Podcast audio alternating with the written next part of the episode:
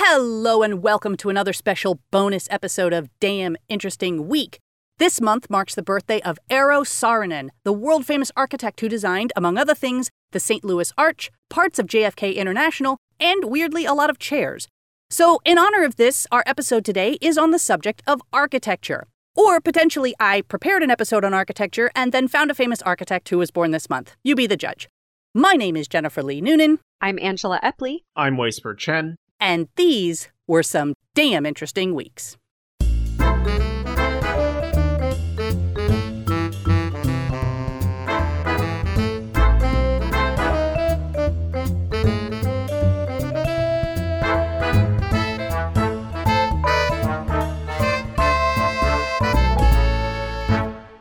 First link. Our first link comes from CBS 60 Minutes. And I wanted to focus on some kind of uplifting stuff because what a week and what a month and what a Yeah. year, am I right? Uplifting's Uh, good. yes. Uh, make me feel uplifted. I will do my very best. And, or shall I say, Chris Downey will do his very best. Um, the article is entitled Architect Goes Blind, says he's actually gotten better at his job. Huh. Wow. Basically, it's a story about how an architect named Chris Downey, who lives outside of San Francisco, back in 2008, he was 45 years old. He had a great job at a small housing firm outside San Francisco, happily married, 10 year old son, an avid cyclist. But then they discovered a tumor in his brain, and the tumor was right next to the optic nerve. The surgery went fine, but then he noticed when he was playing ball with his kid that half of his field of vision would kind of go in and out, like he would stop seeing the ball. And then Ooh. pretty shortly thereafter, he just lost all sense of sight altogether. And this was after the surgery. Yeah, when he came out of surgery, he was able to see, but then half his field of vision disappeared. And then the next time he woke up, it was just complete and total darkness. He couldn't see Wow. anything. They did days of frantic testing, and then a surgeon gave him the bad news that it was permanent and basically sent in a social worker who sat down and said, Oh, I see from your chart that you're an architect, so let's talk about career alternatives. Like right Oh. off the bat, they were like, Wow. You can't be an architect anymore. And he just felt himself getting boxed in by limitations but he did a lot of thinking and you know his son is 10 years old he was at that point in time where he's saying listen if you really want something you have to work at it and he realized that he could be a model for the kind of behavior he wanted to instill for his son so motivated to set an example he headed back to work a month later Wow. Wow. he also joined up with a nonprofit called Lighthouse for the Blind and Visually Impaired, and he found different tools that actually helped bring him back into the fold. So he found out that he could sketch his ideas using these malleable wax sticks on plans that had been printed out that look like regular architect blueprints but are embossed. So it's basically like braille. You can kind of Uh-huh. feel your way through what the designs look like. And he discovered that, especially as he was moving through spaces that he had been familiar with from an architectural level, he discovered that he started hearing them. He started noticing the sounds, the textures, how the sound would change Oh, because there's a canopy overhead,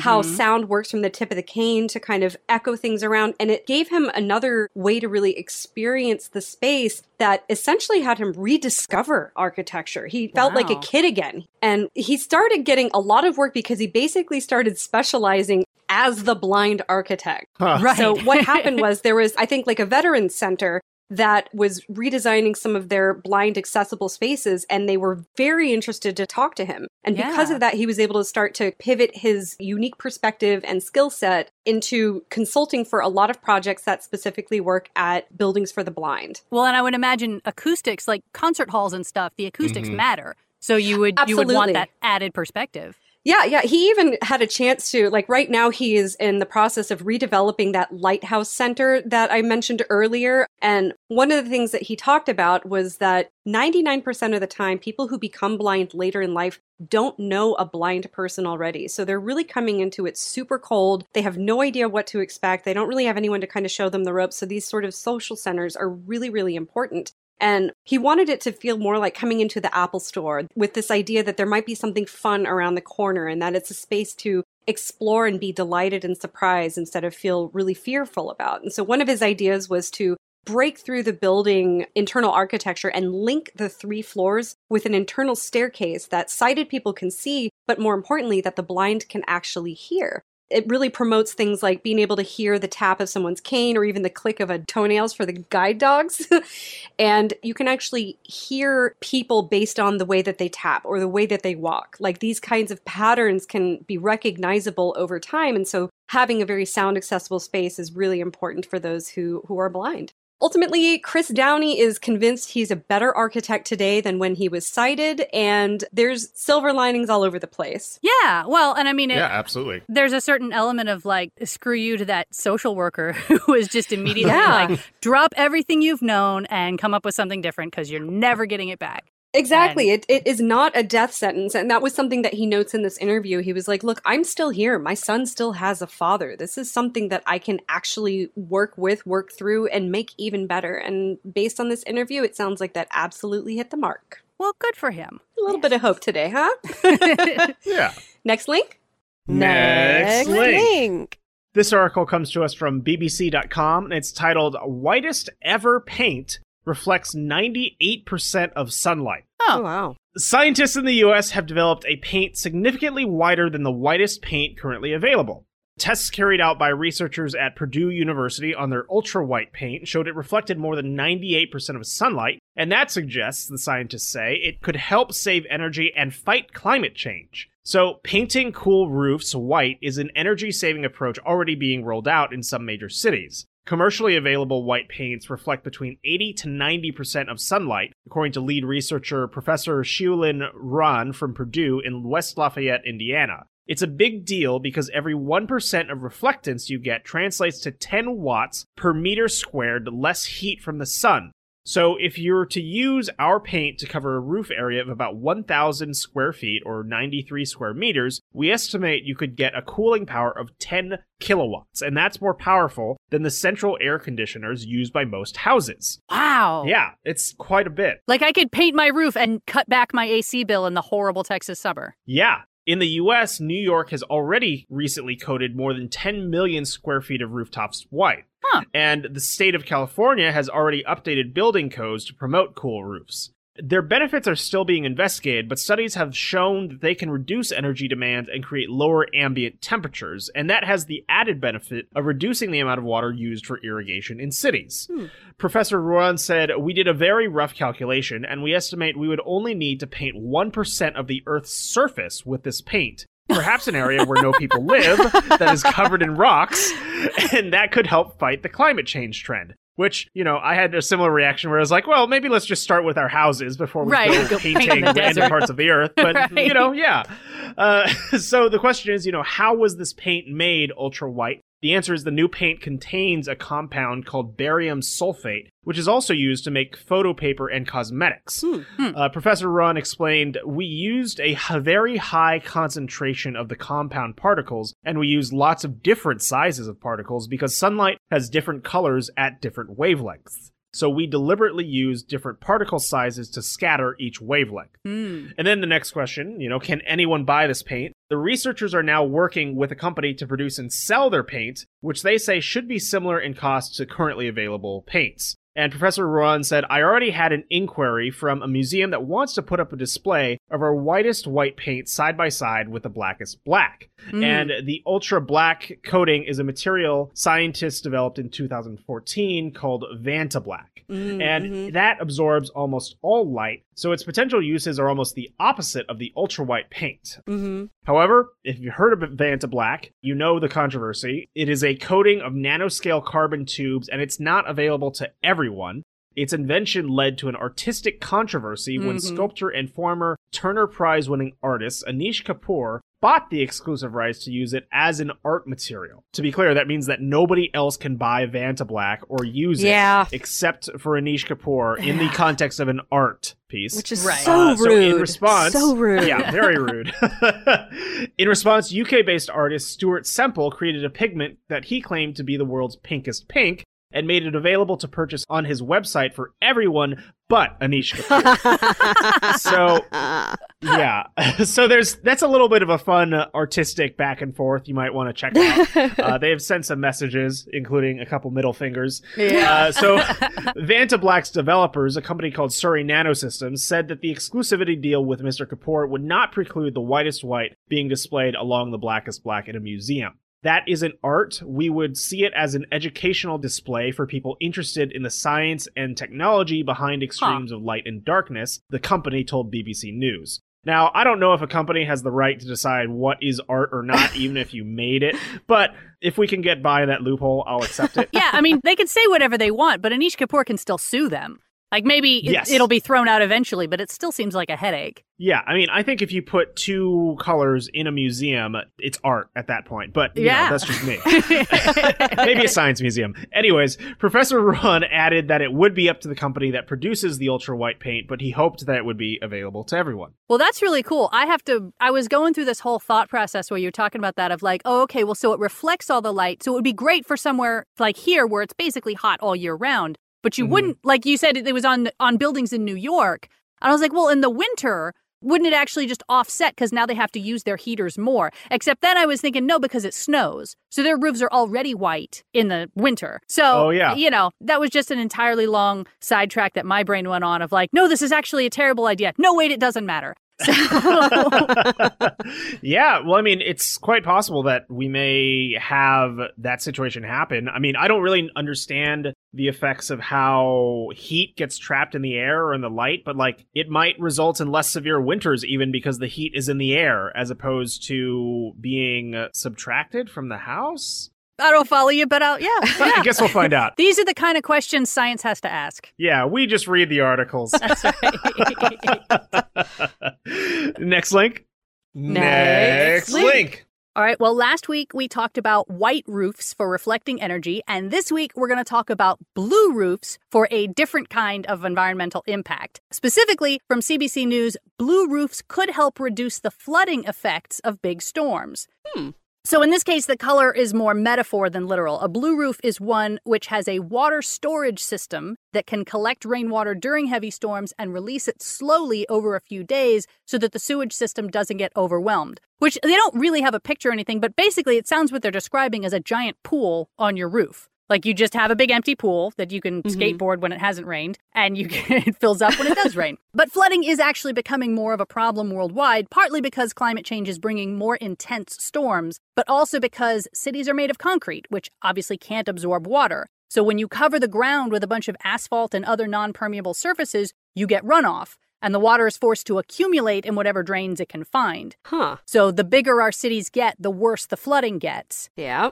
Bruce Taylor runs a company that provides businesses with sustainable solutions, and he says that water damage has become the leading cause of personal property claims in Canada, because this is from the CBC. Mm-hmm. He says that the stored water on top of a blue roof not only slows down the flow into the ground, which prevents the flooding, but also provides the building with a cooling effect through evaporation. And of course, much of that water could be reclaimed for irrigation or other purposes. Hmm. Even better, there are blue green roofs, which combine the benefits of a blue roof with the plant growing features of a green roof. And some cities like Amsterdam have already installed some 10,000 square meters of blue green roofs on their social housing complexes. And, you know, since the blue roof doesn't actually have to be blue, you could conceivably have a blue white roof too, right? You Nice. paint the inside of the pool that reflective white, and then the Mhm. water comes in. And I think a blue green white roof would be impossible because the plants would cover up the white. So you would have to choose. Do you want a blue white roof or a blue green roof? But it's not a bad collection of color schemes overall, you know, as far as painting your roof and putting a pool on and growing some plants up there. Yeah. It's a little bit like the opening of Pokemon. You got to like pick your pick your main thing. Are you going to be a water type or a grass type or That's a white paint type? Next link. Next link. Uh, well, we're going to stick around the food topic here with New Atlas reporting that certain recycled food scraps can yield edible yet robust construction materials. Mm, okay. There's a lot to unpack here, but researchers at the Institute of Industrial Science at the University of Tokyo have developed a way to recycle food scraps into construction materials that are stronger than concrete yet remain edible and tasty. And all I can think of is the mouse plague that's hit Australia. Like, oh yeah, oh yeah. I, I unfortunately made the mistake of watching one of the videos, and it was a horde of them crawling right, and racing swarm. over hay bales. Decidedly not cute, and I can Yep. only imagine what would happen if you had like you know yeah. building. They're gonna scale that thing. Yeah, I was going to ask if this research institute in Tokyo is actually just a giant gingerbread house and Right. all the scientists are like witches. Yeah. Because It's run by cats. I've heard this story. They're luring you in. That's what this Uh-huh. is. well, it does aim to solve one big problem, which is food wastage, right? According to the United Nations, about 1.3 billion tons of food is wasted around the world every year. And the basic idea is you take common scraps like fruit and vegetables, you mix them with seaweed, and then process it to produce materials that are stronger than concrete but still taste like the original material. I just, I just don't understand. I mean, you cannot eat concrete; it's too hard. My teeth would crack. So, like, I, I'm assuming to make it edible, you then soften it again somehow. But uh, how do you soften it? Because like, okay, so you have this building made of food scraps, and then it rains. Like the whole thing's gonna just sog down on top of you, and you're gonna drown in a bunch of melon rinds. I don't. I'm. I'm not saying they're liars. I'm just saying it's very confusing to me. It is to me too. And so let's take a closer look at the actual process they used here because, you know, intact melon rinds as a visual is not necessarily in play. So what they did is used a technique that was originally developed to make building materials from wood powder. And so researchers took food scraps like seaweed, cabbage leaves, orange, onion, pumpkin, banana peels. They vacuum dried them and then pulverized them into a superfine powder.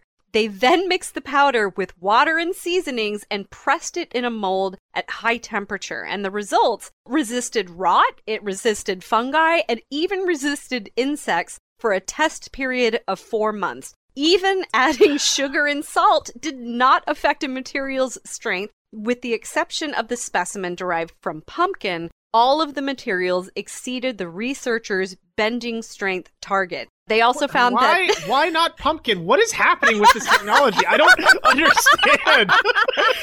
I know I'm sorry. Please continue. It's okay. Like I- feel you on this because the more I read, the more detail they went into. I just kept asking, why is this a thing that they're doing? But but I'll tell you what they found. They found that Chinese cabbage leaves produced a material over three times stronger than concrete. But not anywhere near as hard. Otherwise, the edibility would be moot. I, th- you know what this feels like? This feels like a really questionable definition of stronger than concrete. Like, you know how they're like, Yeah. oh, diamonds are the hardest substance, but really Right. they just mean scratchability. You can smash Right. a diamond really easily. I think they're just like, oh, yeah, the hardness when I look at it, I, yeah, I'm not buying it. I'm, I'm absolutely not buying it. I am too. And, you know, they mentioned the whole remaining edible aspect of this is touted throughout the article.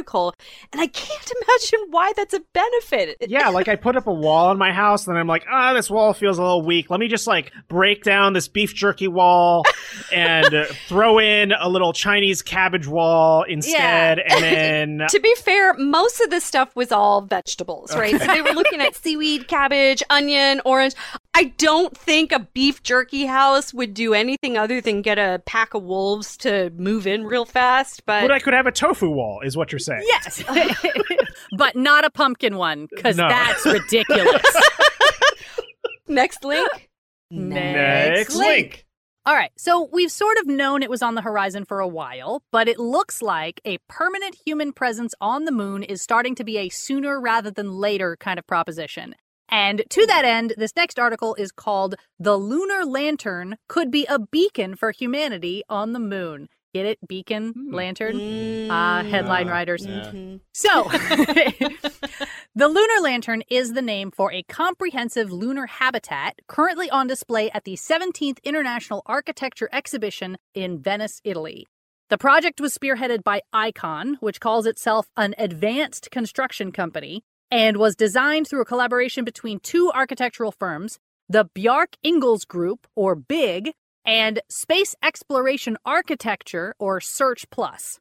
So both companies have worked on lunar and Martian concepts before, and Search Plus in particular is known for its human-centric designs. Their past work with NASA includes the Human Habitability Division at the Johnson Space Center here in Texas and the Moon to Mars Planetary Autonomous Construction Technologies, or MPACT team. There's a lot of acronyms in this article, I'll be honest. Yeah. They have also won several open competitions in the NASA 3D Printed Habitat Challenge, including their Mars Ice House and Mars X House V2.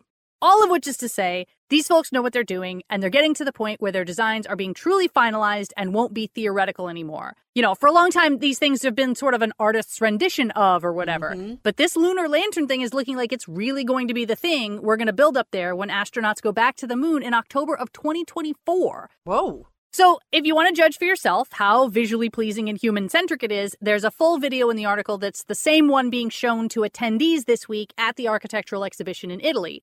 But there's also a lot of stuff under the hood worth discussing because this thing is truly a full combination of form and function.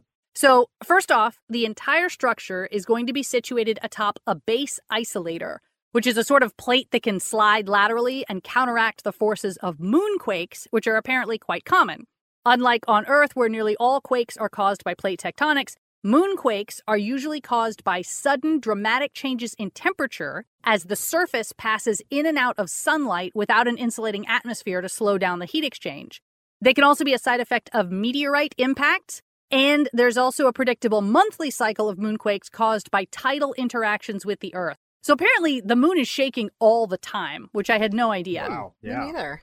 The lunar lantern also features something called a Whipple shield, which is a double layered latticework shell that, to be perfectly honest, makes the whole thing look a bit like a pineapple.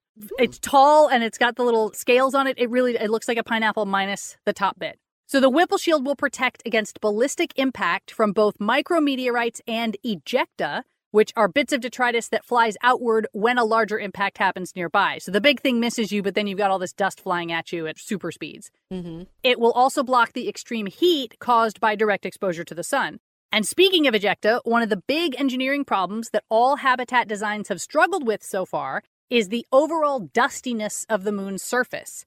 Every Mm. takeoff and landing is going to spew up this thick cloud of regolith, or moon dirt, which will travel farther and linger longer than we'd like thanks to the moon's low gravity.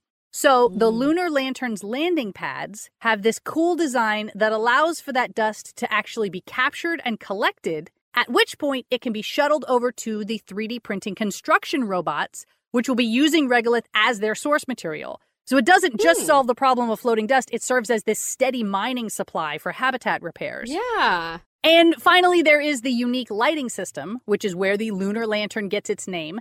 Instead of using electricity or any other form of energy to keep the lights on, the plan is to lay down long fiber optic cables that trace all the way down to the south pole of the moon, which is under constant sunlight. So the light enters the cables and is redirected for free all the way back to the habitat, where a small energy efficient system will simply block the light on and off on a regular schedule to create a reliable nighttime independent of what the sun is doing outside. They even say they can modulate the color and intensity of the light to create a seasonal rotation of summer radiance versus a softer winter glow. So Huh, all I heard was moon rave. that's right. You can flick the lights on and off really quickly and hope that nobody has epilepsy. Because next link. Next link. link. This article comes to us from atlasobscura.com, and it's titled The Clever Architectural Feature That Makes Life on Bermuda Possible. Hmm. Oh, So, in 1609, the flagship of the Virginia Company Sea Venture was blown miserably off course by a brutal summer hurricane that wrecked the ship near a tiny island some 700 miles off the Virginia coast. Fortunately, no lives were lost, but unfortunately, the island did not offer a drop of fresh water. And today, that island is among the most densely populated countries on Earth, and it's still without a permanent body of fresh water. Huh. So, Bermudians are some of the most water conscious people in the Western world, and this consciousness is built into their homes. The roof of each home is mandated by law to catch and redirect rain into underground cisterns that serve as islanders' primary source of fresh water. While initially conceived as a means of survival, these elegant roofs have become an aesthetic landmark. Gildan Gilbert, a born and raised Bermudian, says architecturally, Bermuda hasn't really changed. It's unlikely that you'd see any modern design in island architecture, which I think is actually a good thing. So, Gilbert and his wife left Bermuda 24 years ago, but he took the roof with him. And today he runs a construction company that exports the concept throughout the Caribbean. He says Bermuda's roofs last for generations. The house I grew up in was 95 years old, still had the original roof. The house next door was 200 years old, still had the original roof. And in fact, the Carter House, named after one of the shipwrecked sailors from 1609, was built in the 1680s and still has the original roof. So, what these roofs look like, and the article has pictures, they're really lovely. They're basically these square, almost sort of ziggurat, pyramid looking things that are very blocky Hmm. with a little circular orb at the very top. So the rain kind of flows down them in a little stepwise pattern. Hmm. And Bermuda is a limestone island, so for most of the houses, the stone that's unearthed to make room for the foundation and mandatory water tank becomes the slabs that form the actual roof.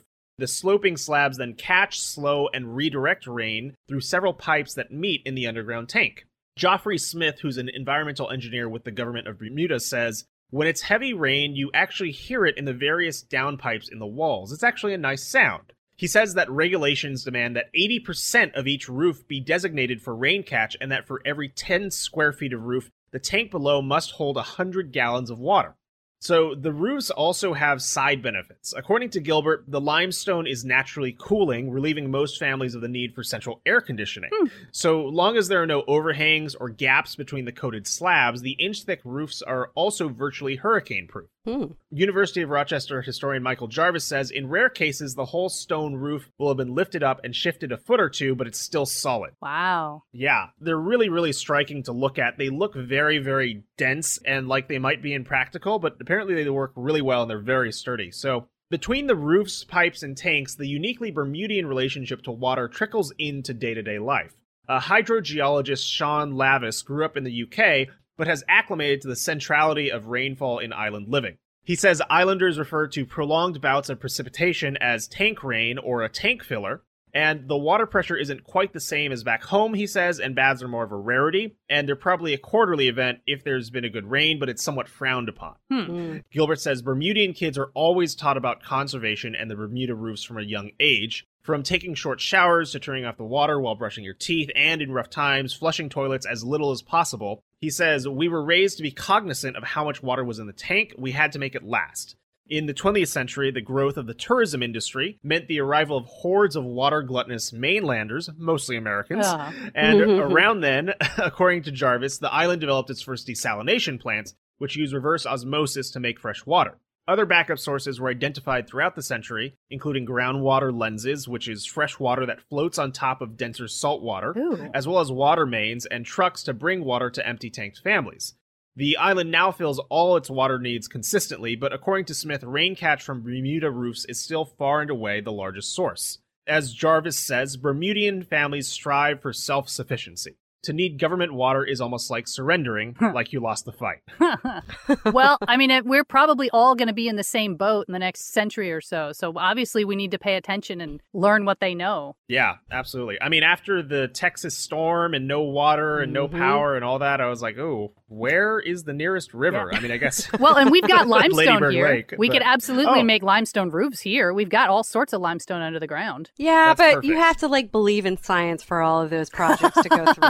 Tough sell in. Texas. I still, oh, well. I think if you were the first person on your block with a white ziggurat roof, like I think you could start a trend. I think it would be really cool. Yeah, I mean, they look very trendy, and they could certainly go on some schnitzy celebrity houses. I don't know what schnitzy even means, but it just felt like the right word.